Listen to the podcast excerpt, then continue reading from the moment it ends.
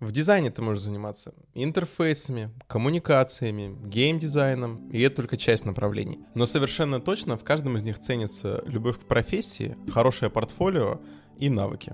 Ребята из Wiki Design Team любят свою работу и ищут в своей команды таких же людей, как и они. Условия там разные. И гибрид, и удаленка, и офис, как твоей душе угодно. Одним словом, можно найти то, что подходит лично тебе. Там также хорошая зарплата и команда, в которой уважают твои личные границы и думают об этике, что немаловажно. Присоединяйся к развитию классных продуктов, бренда и целой экосистемы ВК. Постоянная ссылка с текущими вакансиями в описании.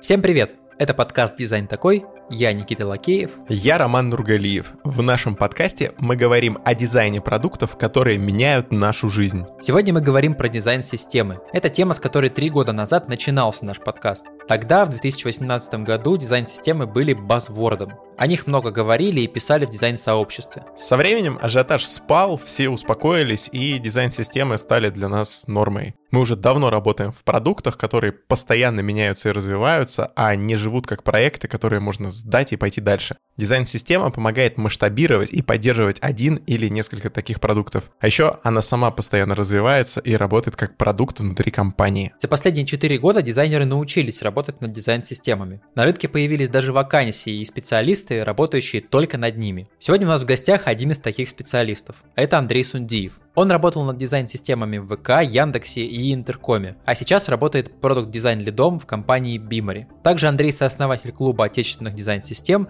и автор курса дизайн-системы погружения. Итак, с вами подкаст «Дизайн такой». В гостях Андрей Сундиев. И мы говорим о дизайн-системах. Опять. Не опять основа.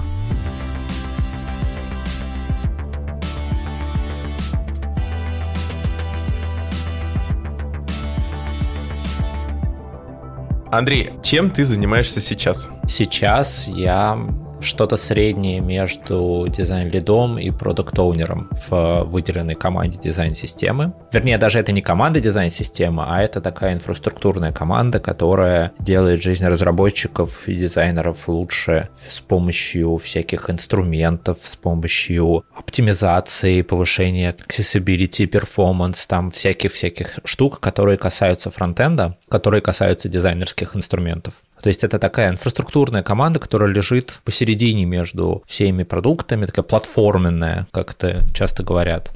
И один из наших основных фокусов — это дизайн-система. И вот все, что касается дизайн-системы, я за это отвечаю, являюсь продукт-оунером. То есть планирую, контролирую, общаюсь со стейкхолдерами и так далее, и так далее. Расскажи, вот у меня был вопрос про твою работу, а это не дизайн-опс уже? То есть вот дизайн-опс — это такая очень эфемерная штука. Это еще не дизайн опс. Слушай, у меня в моей роли значится дизайн опс, но мне кажется, мы это просто добавили, потому что всегда немножко сложновато вот эту позицию дизайнера дизайн-системы как-то однозначно обозначить. Вот я помню, как мы в Mail.ru тоже с Юрой Ветром сидели, пытались понять, а вот нам как меня назвать, чтобы вроде бы зафиксировать, что я занимаюсь дизайн-системой, да, но при этом это вообще, ну, не выходило из какие-то рамки. Тогда мы придумали, что это шеф-дизайнер дизайн-системы. Все по-разному, потому что вот Саша Окунев назывался в «Газпроме» Chrome архитектор дизайн-системы, как архитектор матрицы. Мой хороший знакомый Сереж Никишкин из Акрониса, он тоже, он называется инженерный архитектор тоже какой-то, что-то у него такое тоже очень красивое, это как-то звучит, но у него в сторону инженерную. Это один из плюсов дизайнера дизайн-системы, ты можешь себе придумать красивое название. Да, да, да. Интересно, как у Сбербанка в документах написано? Инженер по проектированию сложных дизайн-систем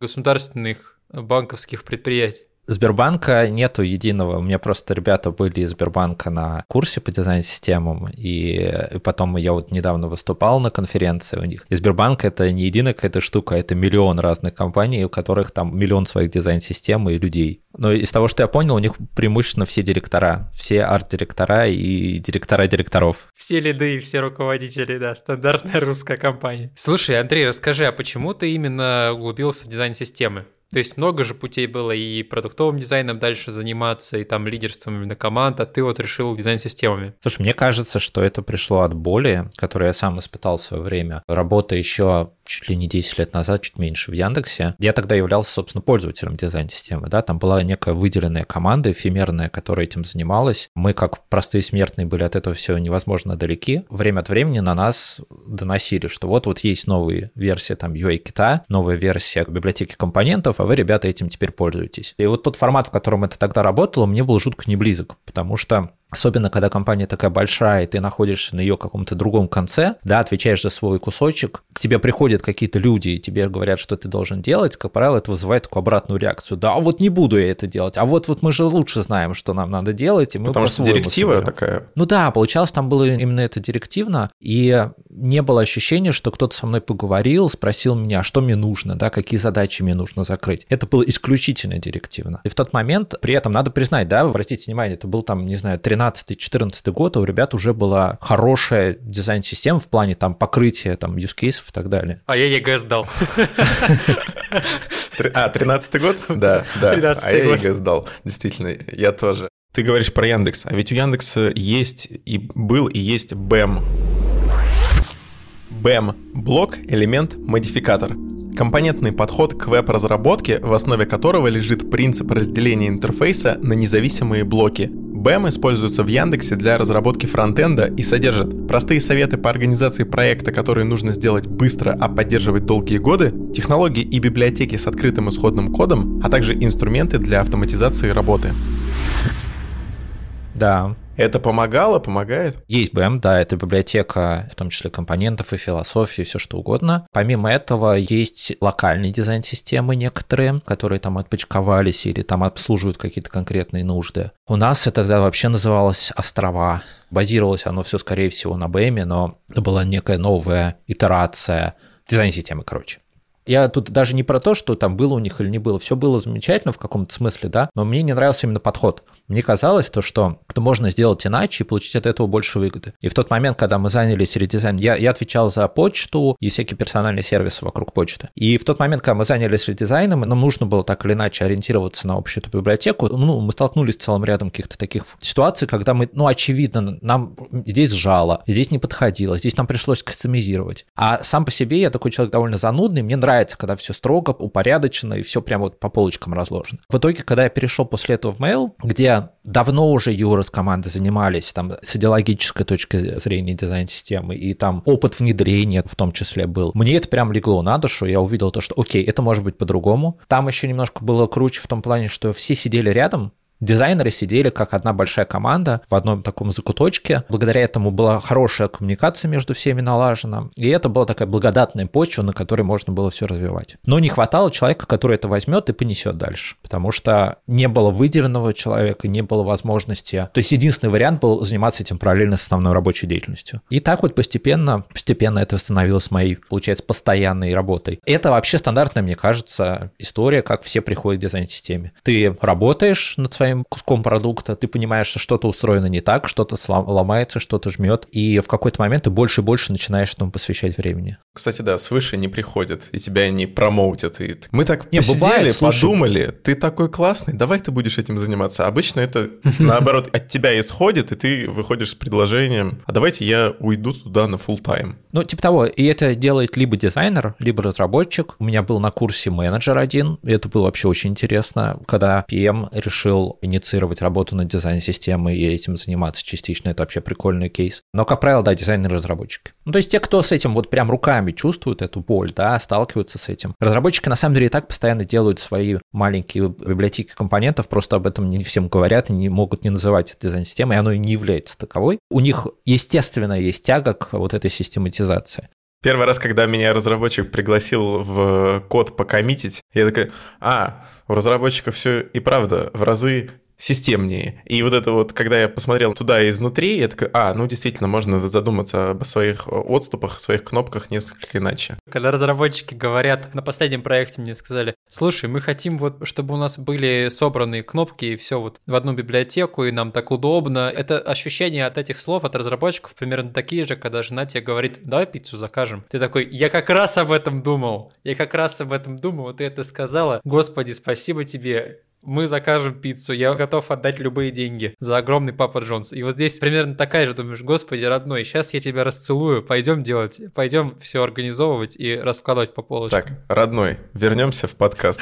Первый выпуск нашего подкаста был про дизайн системы, и это было три года назад. Он с этого начался, да. Что изменилось за эти три года? То есть сейчас у нас какой, 2022, с 2019 я бы немножко на раньше отмотал, если честно, а так будет лучше. Без проблем. Да, то есть э, вот я говорил то, что в 2013-2014 у Яндекса уже, по сути, все было. Не только у Яндекса, само собой, да, оно было и у других компаний, особенно за рубежом. Тогда уже там ребята типа Salesforce делали большущие дизайн-системы, вводили... Lightning она называется, по-моему, Lightning. Lightning, да. Угу. Они вводили понятие дизайн-токенов и вообще уже довольно далеко ушли. Но это все были тогда, я бы сказал, на данный момент такие пробные внедрения, когда внедряли на технологическом уровне, описывали, получали выгоду, осмысляли это все. Где-то году к 2016-2017 это дошло до нас, активно, да. Тот же Юра с ребятами занимались этим тоже чуть-чуть раньше, но к 16-17 году начали прям заниматься супер активно и начали активно об этом писать. То есть прям вот был шквал публикаций о том, как та или иная компания в России внедрила себе дизайн-систему, но мы все находились на таком поверхностном уровне немножечко, да, то есть у нас были крутые кейсы, да, мы там внедряли их на больших компаниях с масштабируемостью, со всякими прикольными плюшками, но это все оставалось на уровне внедрения, да, то есть как нам от нуля дойти до, ну, не единицы, там хотя бы бы да, вот чему-то близкому. И уже чуть-чуть после началось какое-то смещение, и это перешло немножко в другую плоскость, потому что я помню, что в это время приезжаешь на конференцию, даже на какую-нибудь самую большую, типа Clarity, да, это вот международная крупнейшая конференция, посвященная дизайн-системам, а там все продолжают говорить о том, как они ее внедряли и зачем это нужно. В какой-то момент это стало скучно. И даже у некоторых людей, которые немножечко со стороны на это смотрят, возникло ощущение, что, блин, а что, этим и все и заканчивается, да, что ну вот, ну хорошо, мы внедрили, а в чем польза, да, и потому что люди только-только, условно, внедрив, внедрив, я большие кавычки сейчас воздушные делаю, они начали сталкиваться с целым рядом проблем. И прошло некоторое время, прежде чем люди закопались в это и начали об этом тоже подробно говорить. Дизайн-система — это не какое-то, знаешь, там программное обеспечение, которое ты взял, поставил, настроил, и оно полетело. Это живой организм, который рождается, развивается и меняется вместе с твоей компанией. Именно поэтому люди, которые дошли вот только до этапа внедрения, они, столкнувшись э, вот с ситуацией, когда что-то там не работает, они многие даже бросили, по сути, потому что было непонятно, окей, мы сделали, кажется, вот мы прочитали все эти ваши классные статьи на медиуме, сделали эту библиотеку компонентов, почему никто не пользуется? В какой-то момент, вот как раз вот мне кажется, вот это вот 18-19 годы начали появляться хорошие публикации, которые пошли чуть-чуть дальше. Они начали говорить о том, окей, а как нам сделать так, чтобы люди действительно начинали этим пользоваться и не сопротивлялись? А как нам начинать измерять это? Потому что после того, как мы это внедрили, даже если нам удалось дойти до какой-то какой-то стадии, приходят стейкхолдеры, задают совершенно логичный вопрос. Ребята, а вот вы нам покажите вообще, зачем мы тратили все эти деньги и время? Или даже, в принципе, чтобы начать кому-то, придется пройти через этот барьер. Люди потихонечку-потихонечку начали отвечать на эти вопросы, и оно сместилось в другую плоскость. Потом появились еще более интересные размышления на тему того, окей, мы внедрили, мы даже, у нас даже пользуются, но у нас организация растет в таких масштабах, что все равно получается какое-то раздолбайство, оно все расходится в разные стороны, даже когда у нас так все классно настроен. Например, Spotify об этом рассказывал. И они дошли до концепции того, что у них такая зонтичная система, да, когда это одна большая центральная какое-то есть ядро и кучка подсистем, которые из него развиваются. И это вот дает возможность параллельным командам, которые там немножко отличаются, которые имеют свою какую-то специфику, все равно получать выгоду от системы, да, и не быть ею супер ограниченными. Мы логически дошли до похожей штуки в мейле в свое время, но все равно тоже оставались на такой плоскости того, что вот есть правила, им надо следовать, нужно, чтобы никто не детачил компоненты, чтобы все было ровненько и аккуратненько. И это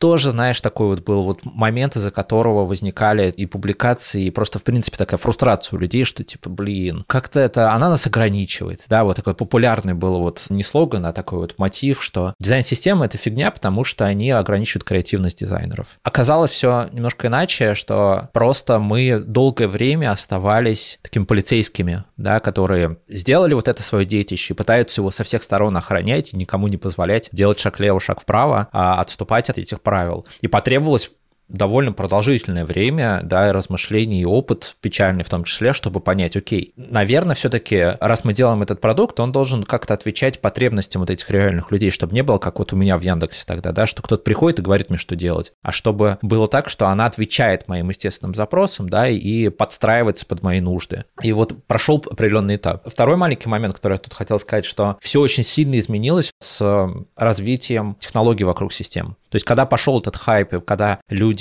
начали об этом активно говорить и внедрять и так далее, инструменты дизайнерские и всякие стартапчики, они к этому делу тоже решили присоединиться. Появилась Figma и начала очень активно развиваться. И благодаря фигмовскому API стали возможны вещи, которые раньше не были возможны или было очень сложно сделать. То есть мы смогли подсоединять наши дизайнерские макеты к кодовой базе в том или ином виде, да, мы смогли какие-то автоматизации прикольные делать. Появились инструменты, которые упрощали другие всякие части, типа документации документации. Да, Нас признали.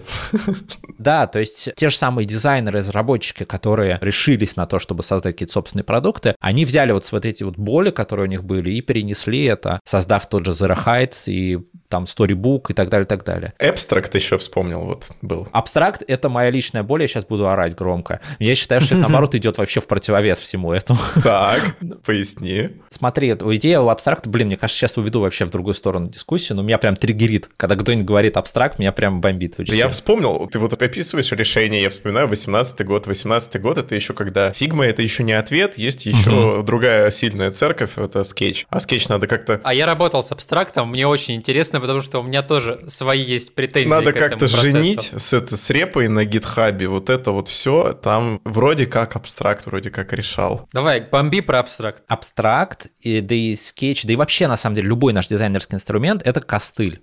Да, то есть у нас нет возможности сразу создать, реализовать нашу идею в коде. Из-за этого нам приходится использовать костыли в виде инструментов, которыми мы изображаем, визуализируем наши интерфейсы, да, а разработчики потом это транслируют как на свой язык. И если это перенести в такую плоскость, то, мне кажется, абстракт — это самый большой вот костыль в этом плане, когда была идея, что вот у разработчиков есть классный построенный процесс, да, они там эти pull-реквесты, вообще ревью, все дела. Чем мы хуже? Давайте мы также будем делать. Заодно мы решим проблемы с скетча. Получается, что инструмент возник не для того, чтобы, скажем так, да, они решили какую-то задачу, они решали проблему. То есть вот в скетче была хреновая совершенно организация из-за того, что он desktop-based условно, и они решали эту проблему. Ты убираешь из этого уравнения скетч, и абстракт тебе уже становится не нужен. То же самое с Цеплином. Мне казалось это с первого момента, я почему очень сильно воевал, что мне казалось это очень искусственным. Зачем мне нужен этот инструмент, который решает проблемы, которые я вообще не хочу иметь, в принципе. Это вот первый момент. А второй момент очень важный, что вот эта идея насчет того, что у разработчиков есть классные процессы, давайте мы его просто на себя перелепим, он, мне кажется, тоже очень искусственный, потому что разработчики работают немножко с другой средой. Если совсем вот прям грубо сказать, то у них текст, да, у них вот они работают с текстового формата контентом, да, они программируют, пишут что-то текстом. Благодаря этому у них гораздо проще производить там вот сверку до после, да, у них гораздо проще вместе коллаборировать над этим кодом. У них, в принципе, изначально процессы естественным образом были устроены по-другому. Мы работаем с чуть более визуальной средой. Если посмотреть на то, как работает там дизайн-команда, для нас это немножко неестественно. В этом плане большинство людей скажут, что ну а вот Figma сделала бранчи, да, и это же тот же самый абстракт. В чем проблема? Но в том-то и дело-то, что они как раз-таки, они послушали то, как люди пользуются, они присмотрелись к тому, как люди вот уже конкретно этот инструмент используют, и отходили не столько от проблемы, что в нем что-то не хватает, да, они попытались решить какие-то дополнительные пользовательские задачи. Они очень естественным образом в него строили. То есть если абстракт это был дополнительный какой-то костыль на твоем пути, то в э, фигмовские бранчи это как раз-таки естественное продолжение твоего уже имеющегося процесса.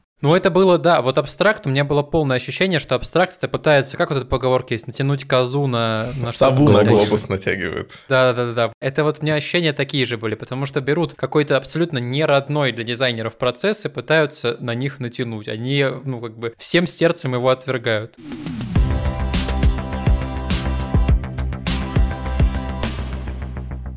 Для меня важно, чтобы вещи, с которыми я провожу много времени, были удобными, хорошо и долго работали, ну и в конце концов были просто красивыми. Для меня это тоже супер важно. И для меня еще это вопрос любви к себе. Поэтому я вообще стараюсь выбирать э, самый подходящий лучший телефон, лучший ноутбук, потому что я с ними провожу большую часть своей жизни. Причина, по которой мы говорим о качественной и удобной технике, наш партнер Huawei. Компания выпускает новый ноутбук Huawei MateBook 16, и, на мой взгляд, он отлично подходит для многозадачной работы и для дизайна. Я провожу перед ноутбуком большую часть дня. 16 дюймов в ноутбуке — это круто, потому что про второй монитор можно даже не вспоминать. Организовать все рабочие ссылки в браузере, чаты, редакторы. И еще я люблю соотношение сторон 3 на 2, очень приятно открывать длинный макет или текст. Да, я вот, например, даже дома не подключаю ноутбук к монитору, но мне просто лень это делать. А, поэтому для меня вообще важен хороший экран, большой, яркий, с хорошим разрешением, с хорошей цветопередачей. У Huawei MateBook 16 дисплей воспроизводит 1,07 миллиардов цветов в цветовом пространстве sRGB. Для моих задач он подходит идеально. Рабочий день мой комбинированный. Половину я сижу в кофейне, вторую половину дня там, для созвонов и встреч провожу из дома, там уютно, спокойно и тихо.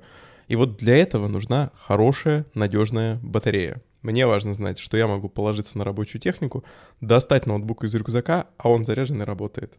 Да, это очень круто, э, потому что я, например, еду в командировку, я могу в полете провести 10-12 часов, просидеть вообще в аэропорту часа 4. И поэтому мне нужен хороший, надежный ноутбук на это время, чтобы быть на связи, иметь возможность поделать что-то, поработать, э, выйти на созвон и поиграть даже, может быть, на нем, посидеть, когда скучно. Э, поэтому Huawei MateBook имеет хорошую батарею, он вполне вот для таких задач подходит. И даже если у тебя в отеле в командировке не найдешь нигде розетку, как это часто бывает, ну, ноутбук с хорошей батареей, он тебя спасет. В моей работе постоянно надо смотреть отображение и на экране телефона, и на ноутбуке, потому что приложение делаю. Во-первых, восприятие разное из-за самих устройств. Да. А во-вторых, э, масштабирование элементов и страниц. Да, это очень важно. А функция мультискрин Huawei Share позволяет проецировать изображение с экрана смартфона на ноутбук. По мне так доступ к такому большому качественному экрану ноутбука через смартфон это круто. А еще без проводов, которые я забываю. Вот. Подобная опция есть и у планшета. Устройства могут взаимодействовать друг с другом в нескольких режимах, и для этого опять не нужны провода. Можно использовать планшет как дополнительный экран или дублировать э, экран ноутбука на планшет. О, это круто, типа дополнительный монитор. Да-да-да. А, да-да-да, я часто на дополнительный монитор вывожу там чат и Slack, что-нибудь такое. А, да, вообще мне нужна функция передавать файлы между устройствами, вот, потому что я всегда тонны скринов с телефона на ноутбук перекидываю, потому что я делаю скрины в App Store, в своем приложении, там баги собираю и так далее. Поэтому, э, ну, для меня важно передавать вот эти вот э, рефы, блин, с телефона на ноутбук. Ну, хочешь э, сказать, что ты продуктовый дизайнер без слова дизайнер, покажи папку скриншоты в галерее. Да, да, да, да, да. Просто там вместо фоток семьи одни скрины из, из сторов. Да. Поэтому для меня эта функция критичная. Это, можно сказать, киллер фича, потому что я перекидываю файлы с телефона на ноут каждый день по несколько раз. Huawei MateBook 16 — отличный ноутбук для дизайна и разработки. У него есть 16-дюймовый безрамочный 2,5К экран с естественной цветопередачей, крутейший процессор AMD, и на данный момент это самый производительный ноутбук компании, и мощная батарея в 84 Вт-час. Также MateBook 16 можно подключить в единую систему продуктов Huawei. Раскройте свой творческий потенциал с Huawei MateBook 16. Оформите предзаказ по ссылке в описании выпуска.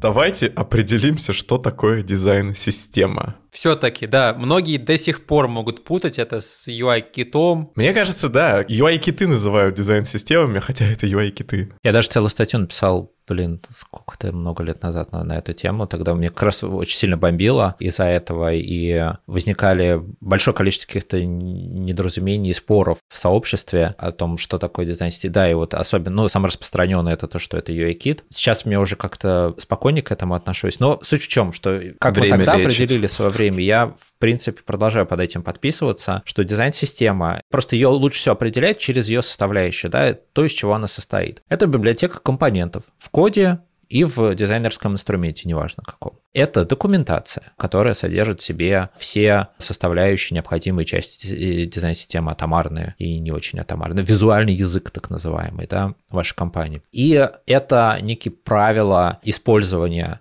этого всего, да, то есть процессы некоторые вокруг дизайн-системы, да, как вы должны добавлять что-то, как вы должны ею пользоваться и так далее. Это как часть такой документации. То есть это основные элементы. Там можно еще добавить целый ряд, и мы, я, может быть, даже сейчас что-то забыл из этого, но вот если так вот задуматься, то визуальный язык, компоненты, документация — это вот основные самые черты, которые определяют систему. И ты можешь отсюда отодрать, например, взять только UI-кит, да, то есть просто библиотеку компонентов в коде, в дизайне, неважно, да, и это, это будет просто UI-кит, это будет нормально, там, не знаю, тот же Bootstrap, да, ты возьмешь. В каком-то смысле это дизайн системы, да, потому что в нем большинство этих элементов есть. Bootstrap – свободный набор инструментов для создания сайтов и веб-приложений. Включает в себя HTML и CSS шаблоны оформления для типографики, веб-форм, кнопок, меток, блоков навигации и прочих компонентов веб-интерфейса, включая JavaScript расширения. И, ну, может быть, даже и справедливо его будет назвать дизайн-системой. Но если ты просто возьмешь какой-нибудь UI kit, который чувак там создал в Figma Community, запустил, да, который ни к чему не привязан, ни к реальному продукту, а он просто красивые кнопочки, то едва ли это дизайн-система. С другой стороны, а какая разница? До определенной степени вот никакой пока дашборд классно работает и данные реальные показывает, вот мне до лампочки. Понимаешь, это будет важно спорить об этом определении, когда будет дело касаться какой-то практической стороны. Когда будет решаться вопрос, когда ты будешь объяснять своим стейкхолдерам в компании, а нужно ли нам дизайн-система или нет, они будут тыкать пальцем, что ну вот у тебя вот кнопки фигме есть, что тебе не хватает. И тогда ты будешь объяснять, а чего нам не хватает, почему это не работает. Для меня вот есть понятная метафора дизайн-системы, это франшизы и крупные сети. То есть как вот Макдоналдс везде должен быть одинаковый на вкус, одинаково выглядеть, пахнуть и работать. А из минимального количества компонентов производить э, максимальное количество блюд. И вот если делать каждую точку на свой вкус, то все развалится и получится ресторанчики. Не получится крупнейшая сеть, которая работает согласованно, везде узнается, и в Новокузнецке, и в Анапе, и в Воронеже. Тот же самый Макдональдс стоит. И в Дели, да, в любимом Дели. Вот тут дизайн-система нужна. У нас один, один наггетс вкладывается в одну и ту же булочку, и везде у всех одинаковые кепочки, и везде у всех одинаковый логотипчик. И тогда ты узнаешь. Но при этом, если ты зайдешь в Макдональдс в Германии, там в какой-нибудь, то там будет свой локальный колорит при этом добавлен. И это тоже, на самом деле, характеризует дизайн-систему, потому что это вы оптимизируете всю историю так, чтобы можно было быстро, эффективно воплощать, реализовывать продукты. Ну, скейлить да? еще. И скейлить это, да, безусловно, чтобы был предсказуемый результат, чтобы был предсказуемый уровень качества, и это все делалось быстро. Но при этом в тот момент, когда вам нужно экспериментировать, в тот момент, когда вам нужно масштабировать это на какие-то, не знаю, новые области или учитывать потребности какой-то локальной группы или локального продукта, я не знаю, в этот момент вы можете это немножко изогнуть изогнуть в хорошем смысле, что вы будете по-прежнему опираться на все вот эти вот базисные какие-то элементы, да, и визуального языка. То есть, я не знаю, ты придешь в Макдональдс в Германии, опять же, там у тебя условно вместо котлеты будет сосиска, но при этом булочка та же, упаковка та же, то есть вот его собрали из тех же базовых компонентов, но добавили какой-то свой уникальный элемент, который учитывает потребности, да, локального какого-то use case. Андрей, скажи, когда продукт и команда могут спокойно жить без дизайн-системы? Вот в каком случае, в каких сценариях она вообще не нужна? Да, это очень правильная постановка вопроса. Есть ситуации, при которых ты чувствуешь то, что дизайн-система, но если не мешает, то для нее может быть рано. Особенно это чувствуется в стартап какой-то атмосфере, когда вы очень быстро двигаетесь, вы экспериментируете, возможно, вообще вы сейчас сделаете пивот и все изменится к чертовой матери. И в такой ситуации с большой долей вероятности вы просто не сможете себе позволить потратить время на дизайн-систему. Подтверждаю, у меня так и было. У меня один из как бы из топ-менеджмента, из стейкхолдеров ушел, он топил за за один подход, что мы будем распространяться напрямую через маркеты, ну там через Google Play, через App Store, он ушел, и мы стали работать B2B, и мне надо все вот так вот взять и поменять. И все, что было актуально 2-3 месяца, все выкинуть и все поменять. И поэтому не надо было цепляться за компоненты говорить, ну мы же уже сделали. Надо было поменяться. Ну, на самом деле, справедливая обратная история, что в такой ситуации, если у тебя уже есть библиотека компонентов, то тебе будет пивот сделать вполне возможно легче. Да, безусловно, у вас могут поменяться use case, вам потребуются те же там компоненты немножко как-то поворачивать по-другому. Вам, естественно, придется делать рискин этого всего. Но делать рискин, когда у тебя уже есть база, и когда у тебя, условно, твой продукт и покрыт вот этими компонентиками, ты это можешь сделать вот по щелчку. Это гораздо проще. Ну да, Но да. другое дело в том даже, что когда вы очень быстро двигаетесь и проводите эксперименты и так далее, у вас просто не будет возможности, скорее всего, выдохнуть и, э, в принципе, заняться вот этой рационализацией. Скорее всего, также не будет просто культуры внутри, да, потому что те же самые разработчики и дизайнеры, они привыкли к тому, что от них все требует сделать быстро, максимально быстро, максимально как-то скрэпи такой вот формат, да, когда ты накидал и, в принципе, на следующий день про это забываешь, и это нормально. В такой ситуации пытаться внедрять все эти практики невероятно сложно и иногда просто и не нужно. Но по-прежнему, да, вот я считаю, что если вдруг вам очень сильно повезло, и ваш разработчик все равно даже вот эти вот все экспериментальные штуки реализует в формате, техническом формате компонентов, это очень сильно поможет впоследствии. Потому что я сейчас ощутил на себе, придя в компанию, которая только что перешла из состояния стартапа в состояние скейлапа, да, когда уже они, в общем, не борются за выживание, продолжают активно расти, но уже могут начинать оптимизировать все. И на этом этапе, как правило, все начинают заниматься системой. Но вот до этого было выжженное поле. Вот абсолютно. Вот я прихожу, и здесь выжженное поле, нету ни визуального языка, ни вообще никаких компонентов, ничего. И приходится это делать абсолютно с нуля. Это фантастически сложно и долго.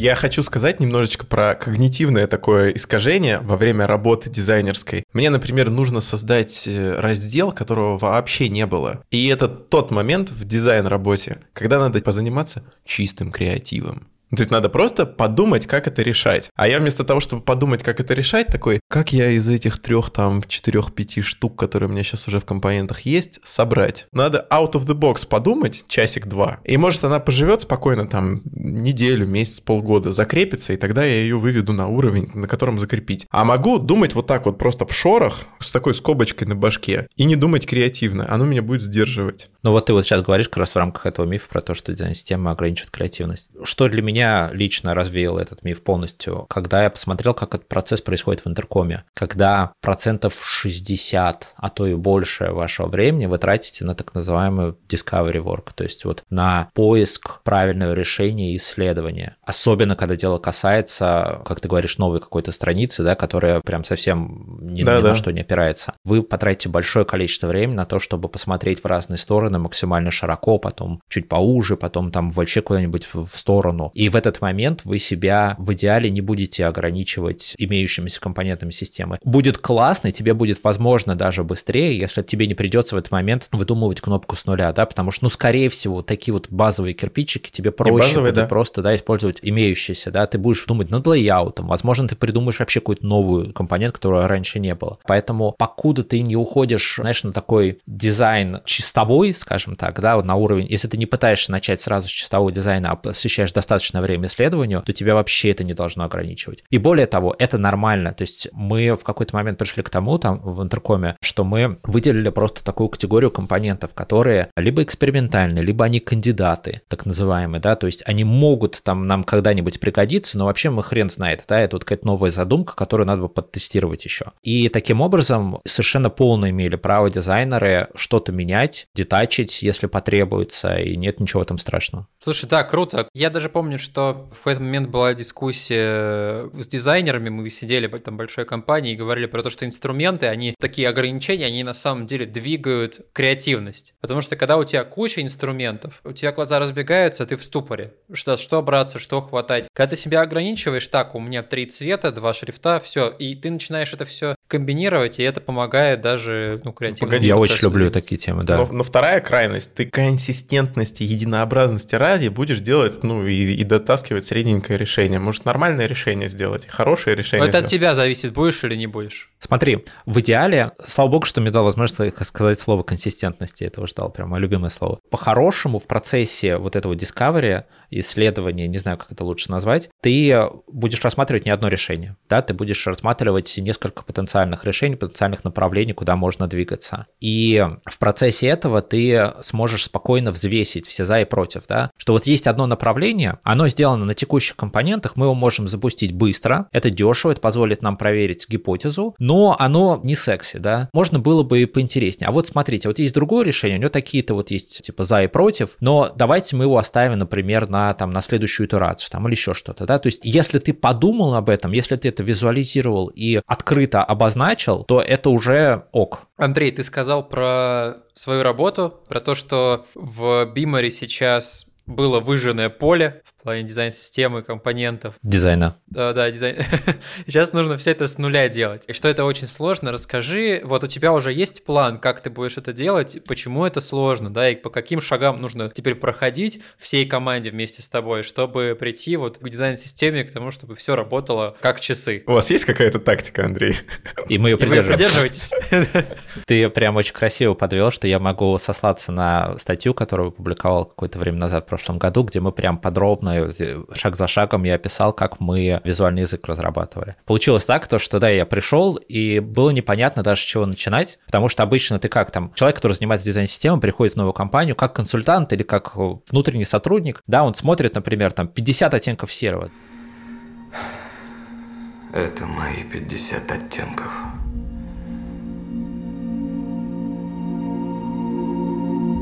Я такой, окей, я сейчас это обрежу, да, я ставлю там 4 или 8 оттенков серого, и все нормально, я хотя бы понимаю, да, на что я опираюсь. Я оставляю вот эти оттенки, потому что они согласуются с этим, там я могу как-то это обосновать, короче. Ну это такой low-hanging fruit, типа, а, ну тут вот меньше, срежем. Но, ну, ну да, ты хотя бы понимаешь, почему я отрежу остальные 40 два оттенка. В нашем случае, когда я пришел в Memory, было непонятно вообще, чем руководствоваться, потому что каждый продукт, каждый даже там кусочек продукта были, они все были разные. То есть не было вообще никакого вот такой, знаешь, общего у нее какого-то базиса, на который можно было опираться. И стало понятно, что прежде чем заниматься всей этой рационализацией, обрубать лишние стили, нужно сделать шаг назад и вообще продумать с самого начала, а мы вообще что хотим, как хотим, чтобы это все выглядело, какой должна быть общая какая-то логика и идея у нашего визуального языка, да, потому что с чего начинается система? Она начинается именно с визуального языка, с систематизации цветов, шрифтов, отступов, общий какой-то layout, естественно, общей, знаешь, философии некой, да, что вот мы, э, вот у нас такие-то есть принципы, да, которые мы следуем, на которых это все должно опираться. Мы оптимизируемся под такие-то и такие-то штуки. Обычно все начинают с этого. Но нам нужно было сделать шаг назад, и мы занялись тем, что вообще э, попытались понять, а мы какие задачи хотим решить с помощью нового визуального языка, подо что мы должны оптимизироваться, а что у нас есть, э, например, со стороны бренда,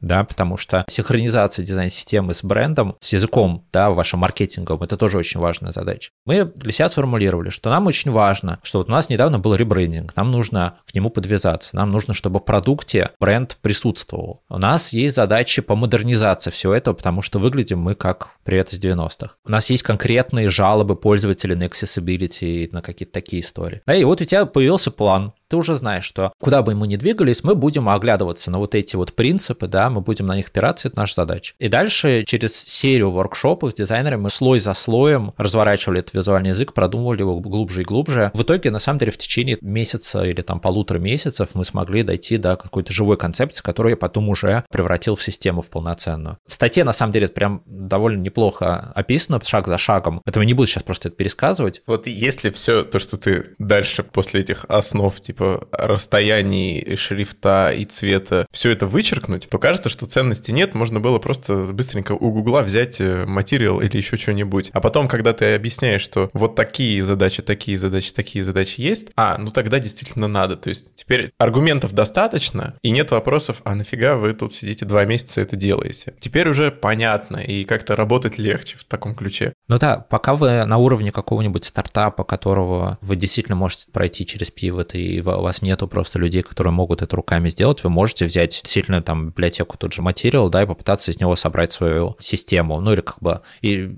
основание для вашей системы, или Bootstrap, или что-нибудь еще в ситуации, когда вы уже как бы сложившиеся более-менее компании, у вас уже есть постоянный фидбэк от пользователей, у вас есть какая-то своя специфика, вот это уже, скорее всего, не сработает. Мы пытались, честно, я для того, чтобы оптимизировать все затраты, мы провели вначале даже такое небольшое исследование. Я вообще не сторонник использования вот этих сторон... Э, ну, библиотек, но честно провели исследование, чтобы понять, а можем мы здесь как-то вот угол срезать и еще быстрее стартануть. Попробовали и поняли, что каждая из библиотек, даже самые хорошие, они тебя очень сильно ограничивают. Ты не сможешь сделать шаг лево, шаг вправо, да, ты не сможешь их нормально стилизовать, ты можешь просто взять вот, вот как они есть, да, там что-то подтюнить легонечко, но ты постоянно будешь об этом спотыкаться. И если вы уже та компания, которая смотрит в будущее активно, то, скорее всего, вам это не подойдет. Скорее всего, вы будете делать это сами. Но даже тут появилась такая новая относительно новая история, которая мне очень сильно нравится. Это так называемые headless компоненты. То есть это, условно, компоненты без UI. Ты можешь взять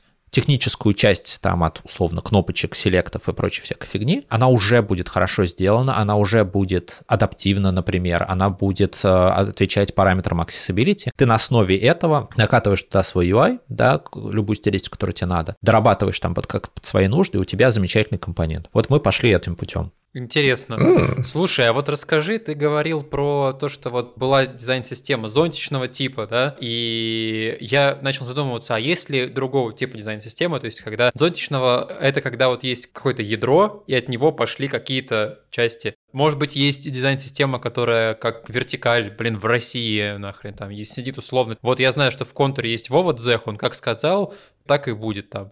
Как вот это работает, э, какие есть разные подходы. И тут знаешь? Вова, блин, ладно. Я бы сказал, даже это не только подходы, а это чаще всего это этапы эволюции. То есть, как правило, вы начинаете вот с этой истории, когда у тебя есть человек или там несколько человек, которые этим занимаются параллельно с основной рабочей деятельностью, и это такая невыделенная команда, а это вот такая на полшишечки дизайн-система, которую вы совершенно можно сейчас вот с использованием всех современных там инструментов, которые тебе упрощают жизнь, можно даже в таком формате дойти до какого-то этапа, то у вас, скорее всего, займет пару лет, пока вы не достигнете прям такой зрелости, но все равно так можно уже жить. Ну вот, это первый тип, когда это дизайн-система с э, полувыделенной, я бы сказал, командой. Я как-то это красиво формулировал для курса для своего, забыл. Второй этап, когда вы доходите до уже выделенной команды полноценной, да, и вы уже относитесь к системе больше как к продукту. Тут уже начинает ветвиться все. С одной стороны, бывают, вот как мы, например, делали в мейле, когда вы прям полицейские, да, у вас фашизм, вы пытаетесь очень-очень строго следить за соблюдением правил. Это один из путей, это зачастую даже не только путь, но и этап тоже. Потому что пока вы, когда вы только-только внедрили вот самый базовый уровень системы, да, когда она только начинает использоваться, в компании до этого не привыкли к ней, нет вот этой вот культуры, нет понимания, что не надо детачить компоненты, не надо каждый новый экран начинать абсолютно с нуля, вам, скорее всего, придется чуть более жестко действовать. Вам, скорее всего, придется чуть больше людей за руки держать, объяснять и так далее, и так далее. Вы будете чуть жестче. Но постепенно с развитием культуры, с развитием вашей системы вы будете отпускать вожжи все больше и больше и переходить к такому чуть более децентрализованному формату, когда, возможно, возможно, у вас будет чуть меньшая команда уже системы, да, там не будет нужно так много человек, там, не знаю, там 2-3 человека, которые поглядывают на это все, они стратегически больше на это э, мыслят, они вместо того, чтобы контролировать процессы вокруг системы, они помогают условно, да, дизайнерам и разработчикам ею пользоваться, добавлять что-то, менять что-то и так далее. Следующий этап, когда происходит полная децентрализация. Все дизайнеры и разработчики становятся владельцами системы в той или иной мере. Это вот то, что мы, например, в интеркоме в свое время внедряли, когда получается, что команды как таковой практически не остается совсем, да, то есть вы, оно все так вот растекается, и вы все постоянно добавляете систему, все ее мейнтейните. Тут, тут нужно куча всяких регуляций, здесь нужно куча процессов, и это нужно, чтобы уже все дошло прям в супер зрелые стадии. Помимо типов дизайн-систем, правильнее, наверное, говорить просто об этапах эволюции. Чем дальше вы проходите по этому пути, тем больше вы, как бы ваша система растворяется во всех процессах компании, она гибко как-то под нее подстраивается. Чем меньше жесткости вам нужно, тем меньше вам нужно контролировать. Бывает зачастую, что вам и команды нужна чуть поменьше. Вы больше вот этих задач делите с другими участниками процесса, вы больше оптимизируетесь по то, чтобы их включить в это. Потому что вот в интеркоме с чем мы столкнулись, что офигительно сложно гнаться за компанией особенно когда она активно растет и экспериментирует. Ну, то есть вот каждый, не знаю, неделю, месяц появляется либо новый продукт, либо какой-то новый экран или еще что-то. Вы никаким образом не успеете пилить компоненты под это все и не должны. Вы должны придумать так, чтобы вы не стояли ни у кого на пути, и в тот момент, когда им нужно что-то быстро сделать, вы помогали, да, они были вот этим ботлнеком. Если мы говорим про эволюцию, на каком-то этапе эволюции под конец появляется человек отдельный, который занимается дизайн-системой, или человек, или отдел. Я на самом деле сейчас, когда просматривал вакансии, много вакансий в Европе и в России нанимают дизайнеров на дизайн-системы. Отдельный человек. Да. Дизайнер for Design System, как на отдельный продукт. Чем этот человек занимается? Какие у него задачи? В чем его суть вообще? Во-первых, я очень обрадовался, когда увидел, что это происходит. Я заметил эту тенденцию где-то там еще в прошлом году, когда я как консультант работаю с компаниями, как внешний консультант, и э, очень часто в последнее время были вот запросы именно вот в этой области «помоги нам нанять человека». И это приятно, потому что до какого-то времени не было осознания глобального, то, что мы можем вот так вот взять и инвестировать в это сразу. Что это за человек теперь? Как мы уже говорили, это прикольно, что дизайнер дизайн-системы или там человек за нее отвечающий, у него, он может себя называть по-разному. А все дело в том, что на самом деле тебе придется на себя примерять постоянно разные шляпы. Если мы смотрим на дизайн-систему как на продукт, а я люблю на нее смотреть как на продукт, я считаю, что она имеет огромное количество таких общих черт с продуктом. Просто внутренний. Это и есть продукт, это внутренний ну, продукт. Ну, ну да. Просто с приписочкой internal. Чтобы понять, чем занимается дизайнер дизайн-системы, мы посмотрим, на какие есть функции вообще в продукте. Да, у нас есть функция PM, да, менеджера, который смотрит на это стратегически, планирует, распределяет задачи там и так далее, и так далее. У нас есть функция разработки, есть функция дизайна, есть функция там куча-куча всяких там тестировок, accessibility и так далее, и так далее. В зависимости от размера вашей команды, да, того, сколько ты смог привлечь людей к этому процессу, пускай даже если они не полностью вовлечены, не на 100% времени, получается, что дизайнер или разработчик иногда совмещает все вот эти функции. То есть дизайнер, он может одновременно быть и PM, он может одновременно быть и, например, контент-дизайнером, то есть э, писать какие-то тексты, которые необходимы для документации. Он может быть специалистом по accessibility, например. Правило, все-таки это разработчики это делают, но тем не менее. Суть в том, что ты в тот или иной момент времени ты примеряешь на себя разные шляпы. Чем дальше вы проходите по этому пути, чем дальше развивается система, тем скорее вы начнете выделять под это отдельных людей. То есть уже неэффективно нам самим заниматься, там, не знаю, тестированием, да, давайте мы тестировщика наймем. Нам контентчика давайте наймем, чтобы тексты все-таки по-человечески делали, не так, как мы, да, а все-таки у нас был нормальный, сформулированный там правила по контенту для всех компаний и так далее, так далее. То есть вот по этому пути оно примерно все развивается. Но по сути сначала вот, вот как вот ситуация, когда ты, не знаю, 20-30% своего времени уделяешь системе, все остальное занят в продукте, ты будешь дизайнер slash PM slash все остальное. Кого-то это пугает. Я помню, когда я вот эту мысль высказывал там на том же курсе по системам, некоторых это вызывало какое-то такое опасение, что типа, а я не хочу быть PM, да, то есть вот меня, может быть, меня не тянет в эту область. В таком случае вам так или иначе придется призывать других людей, устанавливать коммуникации с тем, чтобы кто-то эту функцию выполнял. Потому что одна из критических каких-то проблем, из-за которых системы зачастую умирают или там затухают на долгое время, это именно потому, что не было возможности человеку заняться этим системно, опять кавычки. Потому что, как любой продукт, да, ты же не можешь продуктом заниматься 30% времени, потом вообще на него забить и ждать, что с ним что-то хорошее случится. Да, ты должен заниматься им постоянно, ты должен его развивать. Ему должно быть абсолютно четкое ответ на вопрос, кто вообще этим владеет, кто за это отвечает. Когда это все есть, оно будет дальше двигаться. И в таком случае функция PM точно потребуется. Это можете быть вы, можете быть не вы, неважно. Но самое главное, что должно быть вот этот ownership так называемый. Классное слово. Да, у меня просто сейчас performance review вот предстоит, вот, вот конец месяца, на, начало следующего. Тебя хэштег подсказал, owner. Да, там про это... Там, Act as owner. Там про это будет обязательно разговор с, с теми, кому я report чу. Да, да, да. У меня тоже performance review. Слушай, американцы любят эту тему. We act as an owners.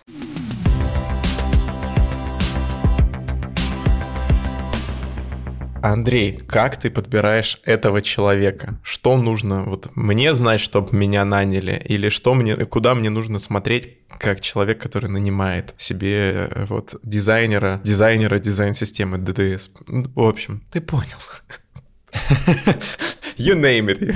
Я смотрю на продуктовый опыт в первую очередь, потому что я абсолютно убежден. Возможно, у меня здесь такое какое-то есть предубеждение, которое связано с моим личным опытом и тем, что я видел вокруг. Но я убежден, что дизайнер дизайн-системы должен иметь очень хорошее понимание всех процессов в продуктовых командах, да, вообще как это все устроено, как работает над продуктом. Может, наверное, гипотетически он прийти из агентства, но там немножко другое окружение, там немножко по-другому все происходит, и это, скорее всего, разовьет не совсем нужные привычки. Хочешь делегировать, научись делать сам. Понимать, что ты делегируешь. Ну, изнутри знать это. То есть я смотрю на продуктовый опыт, это одно из первых вещей. Очень классно, если это человек, который должен в одиночку прям взять и двигать куда-то систему дальше, то я смотрю, естественно, предыдущий опыт э, работы с системами именно. Должна быть такая история, что человек работал с дизайн-системой, да, он ей пользовался, возможно, возможно, он в нее контрибьютил как-то, да, что-то добавлял. Не обязательно, что он ее сам вручную полностью вел, да, но как минимум он понимает, как это все устроено, и это очень важная штука. И это совершенно спокойно можно даже в рамках своей обычной продуктовой деятельности этот опыт получить. Тут нет ничего такого сверхъестественного. Блин, но они же в статическом состоянии все примерно одинаково симпатичные. Вот инпуты, вот состояние. А тут как смотреть? Не, но если он работал с этим, понимаешь, как пользователь и добавлял туда что-то, то он как раз-таки видит, откуда ноги растут, он понимает, что... В смысле, он про это с горящими глазами будет тебе рассказывать? Ты к тому, что как я это проверю, есть ли у него этот опыт или нет? Возвращаемся к трем скриншотам. У меня три скриншота красивых дизайн-систем. Они в вакууме, в статичном состоянии. Они все nice. Пока руками не возьмешься и не попытаешься из них что-то построить. Мне, естественно, будет важно узнать вообще, в принципе, предысторию, да, как он работал с этой системой, да, какую роль он выполнял. А потом, каким образом вообще были устроены процессы вокруг системы. На этом этапе уже что-то всплывает. Если это был человек, который отвечал за нее в той или иной мере, то мне будет очень интересно узнать о том, каким образом они ее масштабировали, да, как развивали, как убеждали убеждали людей ею пользоваться, как продавали это дело стейкхолдерам и так далее, так далее. То есть вот эти процессные все вещи, они сразу же так или иначе раскроют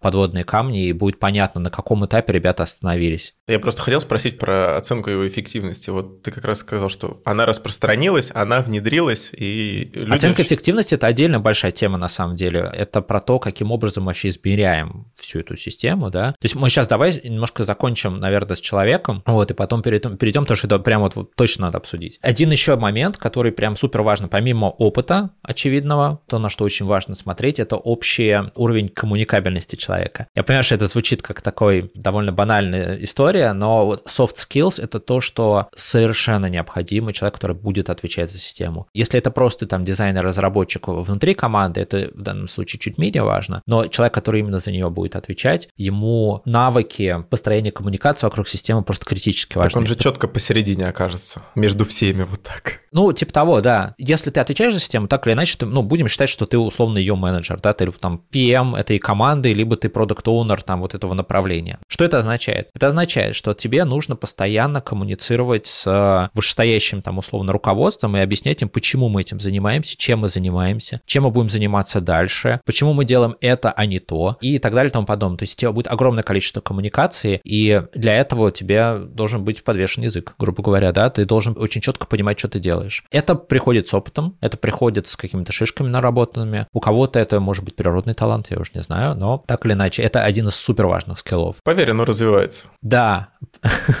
Плюс... Судя, по предыдущему performance review, оно развивается. Особенно, когда отражается в performance review. Да, да, а, да.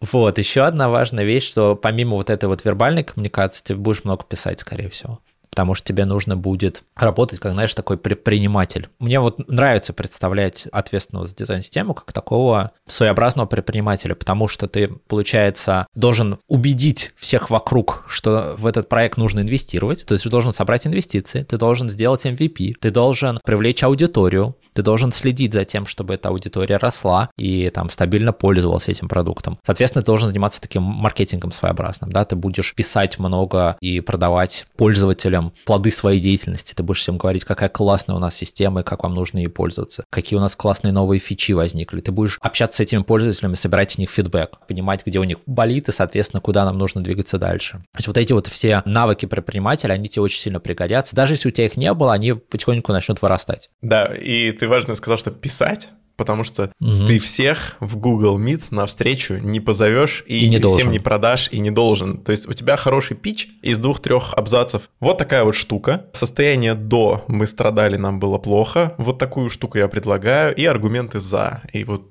Ну и там еще какое-нибудь соображение на тему, как это отразится на клиентах, на пользователях, на нас, на разработке. Ну и отметить людей, которым это важно. Такой async pitch, асинхронный. Ну да, тебе нужно будет научиться очень емко кратко и убедительно формулировать свои мысли. Это, в принципе, полезно для дизайнеров. Вообще, даже если ты не занимаешься системой, это офигительно важный скилл. Мне интерком в этом плане, наверное, изменил вообще все, потому что там огромнейший был упор именно на такую вот, вот э, письменную коммуникацию, и э, народ к этому серьезно очень сильно относился. Каждый дизайнер постоянно в себе это дело развивает. В данном случае у тебя будет просто свой какой-то уклон. И вот маркетинг, то, что я говорил, вот этот евангелизм своеобразный, да, то есть ты должен продавать другим людям систему. Если тебе супер-пупер повезло, и все дизайнеры и так вообще понимают ценность, то класс, класс, у тебя отличная ситуация. Но, как правило, нет. Как правило, будет все равно какое-то происходить обратное движение, и по-любому будут люди сопротивляться, потому что ты им насаждаешь что-то, на что они должны тратить свое время. Соответственно, ты должен придумать, как ты вообще их будешь в этом убеждать. И это требует довольно таких неплохих усилий. Я дубля с четвертого или с пятого записываю видео в Loom. Я стараюсь mm-hmm. укладываться до двух минут, потому что я понимаю, что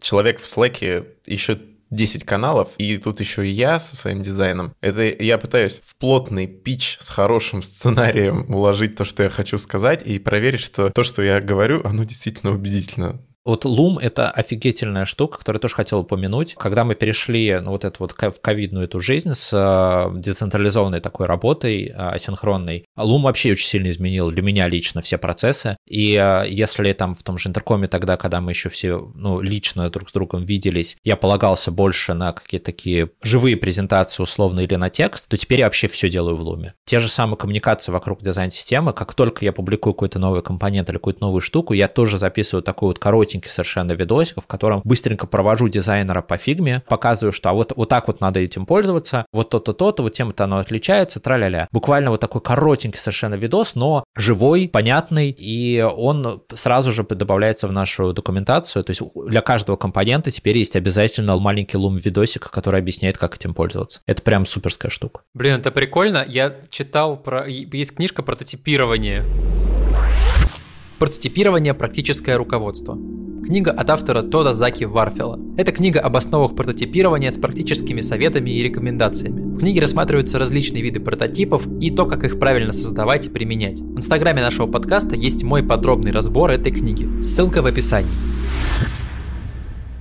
Это старая книга, ей лет, наверное, 10-15. Там описывал человек момент, что есть прототипы, которым он добавлял протокасты, он это называл. А, типа ты да. аудио дорожку скидываешь вместе с прототипом. Я вспомнил человек эту книгу. нажимает кнопочку, и у него воспроизводится аудио, которое рассказывает, а что же происходит на этом макете. Экскурсия. Аудиогид по Эрмитажу. Да, аудиогид. Да, да, да. И тут то же самое, только это как уже видеогид. Это очень круто. Я вот вспомнил, что мне сильно помог в свое время опыт написания спек. Угу. То есть, когда ты пишешь спеки как дизайнер, ты гораздо глубже понимаешь вообще вот как этот продукт работает. Ты начинаешь задумываться, опа, а вот это я не продумал, а тут я не посмотрел, а тут я не сделал. И когда ты пытаешься это описать, понятно, для разработчиков ты очень много о своем дизайне и о себе понимаешь. Вот, ну, что... О, да. Поэтому, мне кажется, дизайнерам ну, очень классно писать спеки. И мне нравятся компании, где говорят, ну вот у нас дизайнер тоже вот пишет, и это полезно. В Интеркоме была такая интересная история, что в процессе продуктовой работы народ отчитывался в формате блокпостов. Это были даже не какие-то не презентации, а вот у нас мы пользовались Basecamp. Под каждую стадию там разработки продукта, там вот мы там прошли какое-то, сделали исследование, мы там сделали какие-то тестовые дизайны и так далее, так далее, так далее. На каждом этапе вы писали пост. И это заставляло тебя тоже очень сильно стараться стараться формулировать свои мысли, потому что тебе нужно, чтобы это было все супер емко, помещалось там, ну, в какое-то вменяемое количество экранов, чтобы это было еще классно написано и так, чтобы народ это прочитал действительно, как-то отреагировал на это и дал тебе обратную связь, которая тебе окажется полезной. И это очень сильно тренировал. Это как спеки, но вот в такие, знаешь, формате рассказа такие вот с нарративом неким. Сторителлинг, вот хэштег давайте. Да, да, да, да, сторителлинг, yes. буквально. Мозг ломается вдвойне, когда тебе надо еще делать это на английском.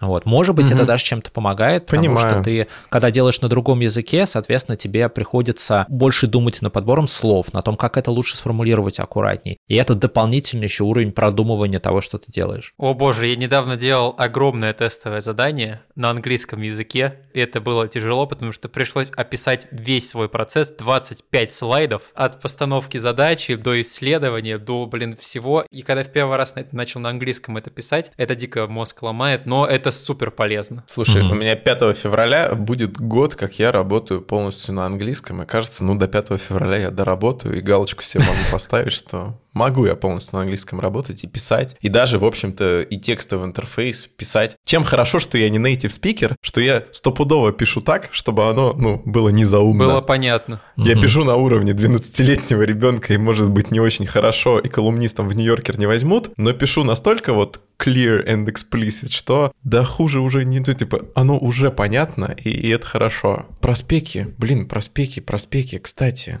вокруг всех этих элементов, у них же много всякой документации. У меня там справа в фигме окошечко есть с description ом. Я в него писал мало и ссылок вставлял мало. Вот эта вот э, часть, раз уж про писание и про написание начали говорить, как она живет, как делать как быть? Документация вообще это она, вот как я рассказывал, это один из вообще просто столпов дизайн-системы. Без нее система не сможет жить. Потому что какие бы ты красивые кнопки не запилил и даже не реализовал в коде, без документации никто этим не сможет пользоваться. Андрей, но мне же некогда этим заниматься.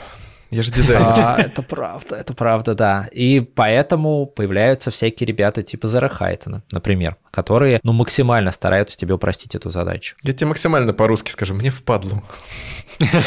У разработчиков еще проще. У них некоторые вещи, ну, почти что автоматизированы. Ну, понятно, что равно руками надо что-то набирать, но у них гораздо больше тут истории с автоматизацией, документация. Что для дизайнеров? Придется что-то писать руками. С точки зрения того, как это лучше делать и какие есть варианты, тут тоже есть некоторая эволюция. Чем дальше вы проходите, тем больше вы над этим, как правило, заморачиваетесь, в итоге, наверное, выделяете вообще какого-то под это человека. На первых этапах совершенно спокойно люди справляются с тем, что используют вот тот инструмент, в котором это логичнее всего. То есть, например, когда вы только-только начали, вам вообще можете ее в фигме хранить, эту документацию, да, то есть вам достаточно мало, вам достаточно объяснить определенные совершенно вещи вокруг компонента. Чем дальше вы продвинетесь, вы можете добавлять туда больше интерактивных каких-то штук, можете там do-don'ts, да, вы можете там красивые видосики записывать и так далее, так далее, и развивать это уже до полноценного внутреннего сайта. Но есть очевидные вещи, которые должны быть отражены в документации. Если мы говорим про документацию компонентов, из нее должно быть понятно, что это за компонент, чем он отличается от других, какая у него там уникальная функция,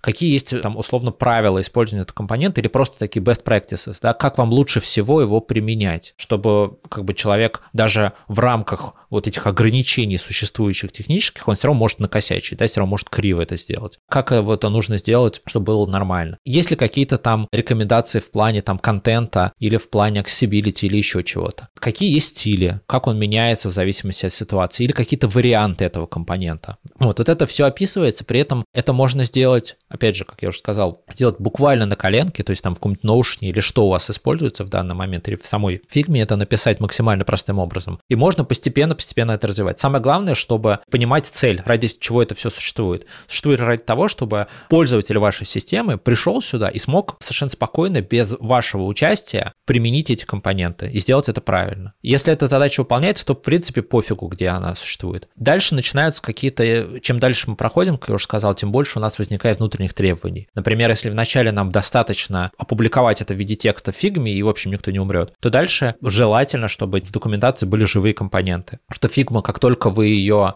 ну не фигма, а это просто какой-то обычный статичный документация, как только вы ее написали, она сразу же устарела. А когда это привязано к вашей технической базе, да, оно постоянно обновляется. Соответственно, желательно, конечно, что в вашей документации были не картиночки, а живые компоненты. Но вы когда этого дойдете постепенно, можно начинать как бы пошагово. Раньше я был прям супер жестким апологетом всего этого, что если у тебя на твоем сайте документация нету, у тебя хоть нет одна картиночка, мы ее не опубликуем на сайте клуба дизайн-систем, вообще вы не правы. Сейчас я уже осадил немножко, я уже понимаю, что можно быть более расслабленным, можно двигаться постепенно, итеративно, в общем. Не так это все фашистски. У меня есть две мысли насчет того, что ты сказал. Первое, постоянно есть вопрос, как организовать, как назвать и так далее и тому подобное. Лучшая проверка. Отправьте дизайнера в отпуск, если условно несколько дней никто не пинговал тебя в Slack и не спрашивал, где мне эту штуку найти, а сам в фигме разобрался в файле, в странице, в компоненте и в состоянии, ха, сдано.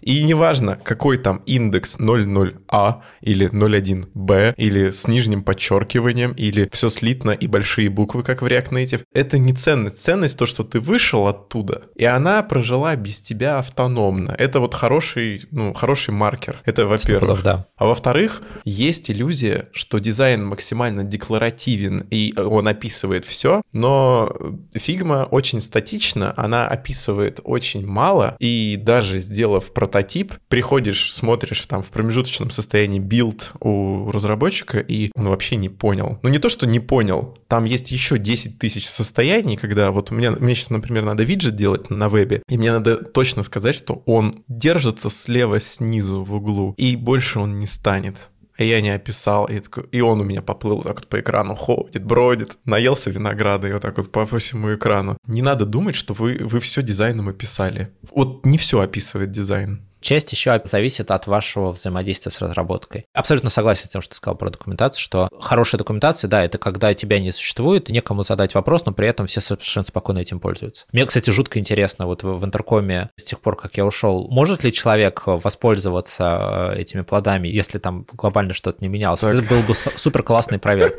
А с Сундиевым? А без него? Или, а или, или сколько там и вот сейчас проклятий прилетело в адрес впоследствии. Но не суть. Второй, второй просто момент тут – это процессы да, то есть пока ты работаешь над созданием этого компонента, у вас определенные процессы с э, разработчиком. То есть если получается так, что ты все придумал, описал, и потом ему, да, знаешь, как такой вот этот водопадный процесс, да, то есть ты там что-то сделал свою работу, передал ему, он там потом копается, и потом на выходе что-то вышло. При таком процессе, очевидно, все, скорее всего, сломается. Мы сейчас говорим уже в данную секунду не про документацию, скорее, да, а про то, как это вообще устроено, угу. как создание, да, компонентов. Но суть в том, что у вас это должна быть постоянное партнерство. Да? Вы на этапе, когда вы только задумали делать компонент, вы встречаетесь, обсуждаете, что там вообще должно быть. Потом в процессе ты занимаешься так называемой рационализацией, то, что я называю рационализацией. Тоже недавно написал по этому поводу статью. То есть тут поэтапный такой разбор компонента, осознание того, что там должно быть, как он вообще, каким он должен отвечать требованиям и так далее, и так далее. Когда ты это сделал, ты это тоже делишься этими результатами, и у разработчика уже складывается картинка. И скорее всего, он не сделает совсем не то, это маловероятно. Потом впоследствии ты тоже же, скорее всего, не отпускаешь в свободное плавание. Возможно, это разработчик аутсорсный, у тебя нет выбора, но если как бы в одной компании работаете, то, скорее всего, вы будете взаимодействовать, обсуждать. Тогда этого не произойдет. У нас была смешная история, когда я пришел в Бимере, и вот я говорил, что у нас выжженное поле, и потом у нас, в принципе, интересно процессы были устроены, потому что мы как-то, мы строили самолет в процессе полета, то есть мы делали компоненты, уже реализовывали их технически еще до того, как я успел вообще о них подумать в дизайне. То есть нам приходилось двигаться настолько быстро, что просто мы сами себя обгоняли, и, в общем, это была очень, очень странная, очень непривычная какая-то история. Я бы никогда не порекомендовал такой процесс в учебниках, но на практике получилось довольно интересно, потому что мы как раз воспользовались вот этими вот headless компонентами, которые я упоминал раньше. То есть разработчики сумели реализовать некоторую техническую какую-то часть, да, которую нам нужно было. Мы знали, что нам нужны вот такие-то вот штуки, кнопочки, дропдауны и так далее. Мы знали там use cases, да, которые они должны выполнять и так далее. Они могли реализовать базовую функциональность еще до того, как я вот прошел через вот это вот все этап своего исследования дизайнерского. И потом впоследствии мы просто накатили все мои знания, все полученные результаты на уже готовую техническую базу. У нас это POC называют, типа proof of concept, эту стадию, что оно страшненькое, но вообще-то уже работает. Что, ну, там, что бэк нормально все подсосал, протянул, фронт все сам посчитать и обратно вернуть. И такие, уже там что-то работает. Но мы сейчас не будем это прям людям показывать, пока еще нет. Вот это самая главная опасность, потому что на этом этапе уже могут сказать, ну блин, ну она уже работает, но может быть мы выкатим, нет, а потом обновим. Нет, нет, я, я всегда уточняю, типа, это для каких нужд? Я такая, ну это чтобы разработчики поняли, что там все работает. Я такая, тогда ладно. Ты же сказал, что Я бы в учебниках это не посоветовал. Ты напомнил папу, который перед тем, как выпить рюмку водки, говорит, никогда, сына, так не делай. Нет, это обычно кто-то у розетки, на пальце у него изолента, но вы так не делаете. Да. Знаешь, здесь вообще какая-то, я замечаю общую какую-то тенденцию, что чем больше я этой темой занимаюсь, тем меньше как-то жестко следую сам правилам. В том плане, что становится ясно, что есть главная цель. Люди должны получить выгоду от вашей этой дизайн-системы, да? Компания должна получить выгоду. Вы знаете, что конкретно вы хотите, чтобы они получили, чтобы они у них улучшились процессы, чтобы у них стало все быстрее, чтобы уровень качества повысился. И если на пути к этому вам придется как-то двигаться не совсем по красивым лекалам, возможно, вы потом не напишите про это статью и как бы не сможете этим понтоваться, но если вы придете к этому таким немножечко специфичным путем, это все равно ок не надо пытаться, как бы, опять же, начитавшись всех этих статей и примеров, думать, что вот мы все, мы сейчас вот решили, что мы делаем систему, срочно должны сразу нанять команду, сразу сделать свой сайт красивенький, чтобы его можно было везде запустить, сразу, чтобы были все компоненты и так далее. Пытаться замахнуться на вот этот идеальную какую-то образ — это совсем не тот путь. Можно двигаться постепенненько и улучшать. Опять же, дизайн-система — это продукт. Думайте о нем как о стартапе, думайте о нем как о такой штуке, которая может пройти через этап MVP. Флэшбэк из 2018 года. У вас же есть дизайн-система. Чё не публикуете? Вот это вот был старый, да. старый этот прогон. А чё не публикуете? Чё вы жопитесь? Чё вы не поделитесь? Да и не нужно. Нет, на самом деле классно, когда делятся, но тут есть такой момент грустненький, что для многих компаний это не очень возможно с точки зрения security. В том же интеркоме мы не смогли опубликовать просто потому, что это было связано с нашей технической базой, и нам безопасники просто не разрешили это сделать. Мы бы могли теоретически сделать такую копию типа дизайн-системы, да, просто статично разместить все то же самое на внешний сайт, и потом ручками обновлять. Но это обновлять сколько надо индусов? На сайте winter.com. Да, это, это не true. Это вот не true, и мы поэтому так в итоге не сделали, и поэтому я думаю, что и у многих компаний, там типа того же Airbnb, Netflix, они не опубликовали публично свои системы просто потому, что это слишком геморройно. Слушай, мне кажется, это же важно тем, у кого всякая пишка есть и интеграция. Вот мы когда говорили про суперап ВК, для угу. которой УВК, пишут, да, да. Им надо туда встраиваться, и поэтому им нужно этот свой собственный язык, паттерны и компоненты, им нужно их распространять в массы. А если цели, ну, распространиться и красиво встраиваться обратно нет, то, ну, можно и... Нет, на самом деле это еще полезно тем, что это, ну, помимо заботы о сообществе вот этих вот альтруистических целей, что ты помогаешь всему сообществу, занимающемуся дизайн-системами, двигаться вперед. Но есть тут совершенно такие субъективные, прагматичные цели, потому что это помогает развивать HR-бренд. Когда те же самые разработчики и дизайнеры видят, что в компании есть хорошая развитая дизайн-система с клевеньким сайтиком, это все классно выглядит развивается, это плюс в карму. Знаешь, и плюс э, это сподвигает всех дизайнеров, которые системой занимались,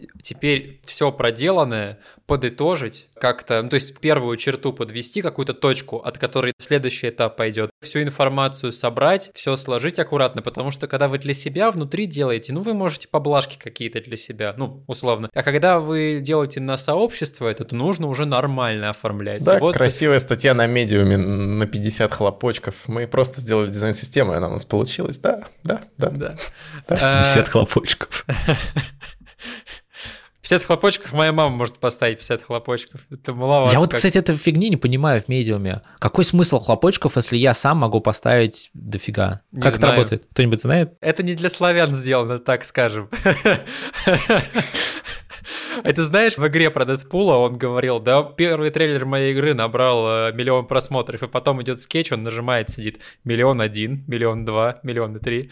Вот, это примерно такая история. Не понимаю. Единственный значимый хлопочек, который у меня был в медиуме, это когда Нейтан Кертис, это такой самый главный гуру дизайн-систем, пришел, похлопал мои статьи. Я был супер-пупер горд. На самом деле нужен один один хлопочек от да, нужного человека. От да, да, да. Ну, самое сердечко, чтобы он попал. Чтобы... Когда опубликовала сторис, чтобы он посмотрел.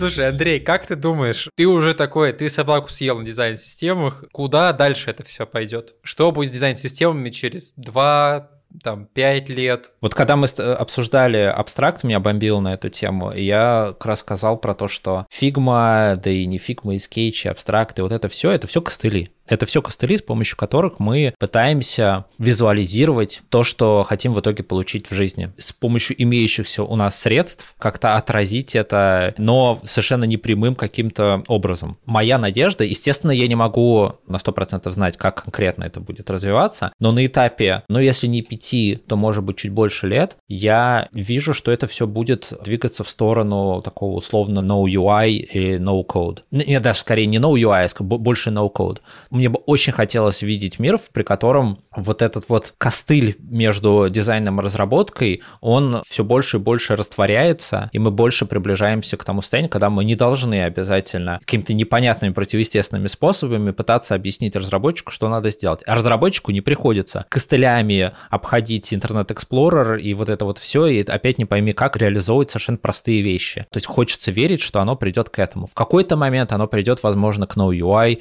когда вообще у нас там все будет где-нибудь, я не знаю, в мозгу, на подкорке и так далее. Черт его знает. И об этом, вот это вот уже футуристические какие-то размышления. Но с точки зрения вот относительно близкого будущего, мне кажется, что мы будем в сторону no-code двигаться, когда, пускай даже если это фигма, она будет все больше и больше приближаться к реальному источнику в коде. Есть огромное количество сигналов, которые на это в данный момент указывают. И система будет просто под это подстраиваться, потому что, да, когда мы полностью откажемся от какого-то визуального UI, все вот эти компонентики, они уже перестанут играть ту роль, которую играют сейчас. Но на пути к этому они точно так же останутся, да, то есть у нас тот же самый будет визуальный язык, да, нам точно так же надо будет описывать какую-то философию, правила, по которым это все как бы должно быть устроено, да. Компонент компонентики могут выглядеть по-другому и иметь какую-то техническую другую базу, да неважно, да, но как бы вот эта вот базис, логика дизайн-системы, скорее всего, плюс-минус останется. Мы, скорее всего, просто будем ее иначе применять. Так, без телячьих нежностей, без кокетства и заигрывания. Конкретный вопрос. Мы фронтендеров или они нас?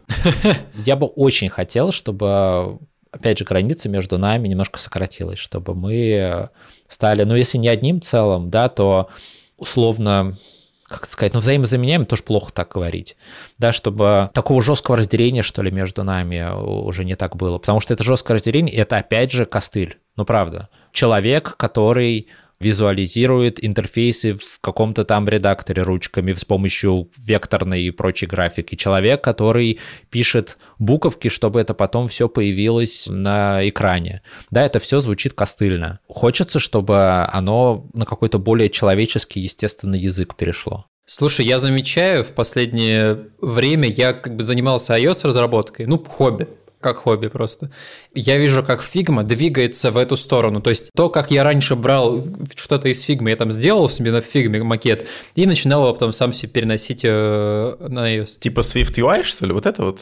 Да, да, да. Ну, не Swift UI, там и до Swift это было. Вот эти constraints и так далее. Все это начало двигаться в фигму где-то года три назад как раз. Постепенно. Все то, как разработчики видят наш интерфейс, как они его потом верстают, оно начало в фигму приходить. И сейчас, в принципе, ты уже, когда в фигме делаешь компонент, ты думаешь как разработчик. Ага, тут отступы, тут вот это, тут он расширяется, сужается, и э, все эти автолейауты. В принципе, наш, ну, то, как мы мыслим и продумываем UI, он, все эти, весь автолейаут, он двигает ближе к разработчикам. Поэтому, да, вообще полностью с тобой согласен. Андрей, у нас есть рубрика «Прямая речь». Она для того, чтобы поговорить о том, что важно, потому что вот ты правильно сказал, что дизайн системы, ну, кто это слушает, это важно, действительно важно, и дизайн важен, и разработка важна, и продукт важен, но мы в прямой речи хотим дать гостю возможность поговорить о том, что ему кажется важным, что ему кажется интересным. Может, у тебя вот шел домой, озарение возникло, гитару перестроил на другой лад, и голова стала по-другому работать. Ты имеешь в виду неприменимо к теме нашего разговора, да? Не, это не обязательно да применимо. хоть применимо, хоть неприменимо. Вот а, один человек нам вообще сказал, подписывайтесь на меня все.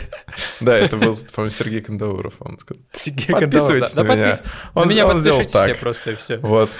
Самый прагматичный человек был. Все что-то там, философию, он, да, просто подпишет. Так, но я свои статьи уже порекомендовал. Хорошо. Сайтик можно порекомендовать. Окей, там есть какие-то выступления. Но это на самом деле нет. Мне было бы радостно видеть э, больше заявок на клуб дизайн-систем. То есть, что такое клуб дизайн-систем? Мы с Юрой Ветров в свое время сделали вот этот сайт, который является галереей русскоязычных, условно, компаний с русскоязычными дизайн-системами. Хотелось на тот момент просто больше прозрачности сделать для этого, чтобы у людей было больше примеров, на которые можно опираться, вдохновляться. И чем больше появляется заявок, тем больше туда добавляется новых каких-то проектов, тем теплее на душе от того, что у нас индустрия это развивается, вот эти какие-то мифы, которые мы обсуждали, они уходят постепенно. Появление вакансий, которые вот мы с вами обсуждали, это тоже такой классный сигнальчик, и хотелось бы, чтобы этого было больше, чтобы больше было обращений, в том числе вот когда компании ко мне приходят и предлагают то, что вот мы столкнулись с этой проблемой, хотим нанять э, специалиста, который поможет нам заниматься дизайн-системами. Такого рода обращений, такого рода ситуации – это классный все сигнал. Вот, мне хочется это больше видеть. И очень хочется не видеть больше постов про то, что дизайн-системы мертвые, вот. Такие хайповые какие-то штуки. Мне даже было смешно, мне на работе, то есть я, я работаю, соответственно, в англоязычной компании, мне в Slack скинули пост из дизайн кабак, по-моему, сайт называется, где какой-то чувак написал, что вот про то, что дизайн-система мертвы, и мне коллеги скинули такие, о, Андрей, а ты видел вообще такое, да? Как ты это прокомментируешь? Это был, наверное, первый случай на работе, когда я забил на всю политкорректность и, в общем, так разошелся там. У меня личное, наверное, знаете, такая штука про, э, не знаю, это боль слэш... Concern.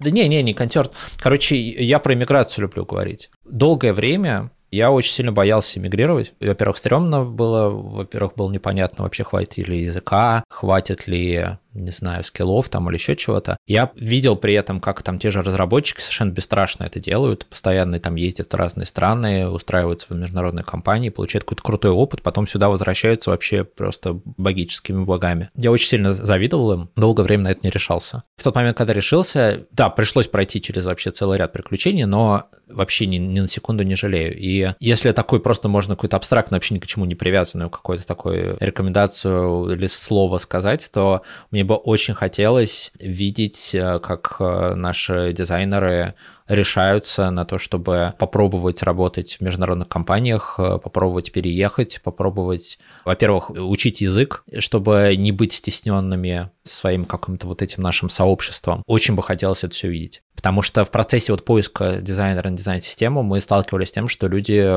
не знают языка, не знают английского языка, ну это на совсем, даже совсем каком-то базовом уровне, мне кажется, ну дизайнеру, ну прям нехорошо. И это вот то, чего хотелось бы видеть меньше. Слушай, ты сейчас сказал, это я чуть не прослезился, потому что я сейчас тот человек, ты который... Попал.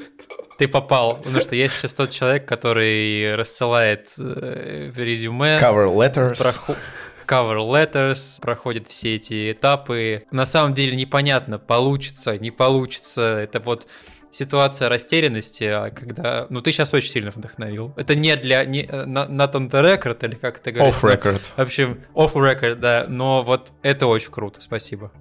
С вами был подкаст «Дизайн такой». Подпишитесь, поставьте оценку и напишите нам комментарии в Apple подкастах, Google подкастах и Яндекс Музыке. Это очень важно и ценно для нас. Также подписывайтесь на наш телеграм-канал и заходите в телеграм-чат. Там мы обсуждаем новые выпуски, дизайн, да и вообще все на свете.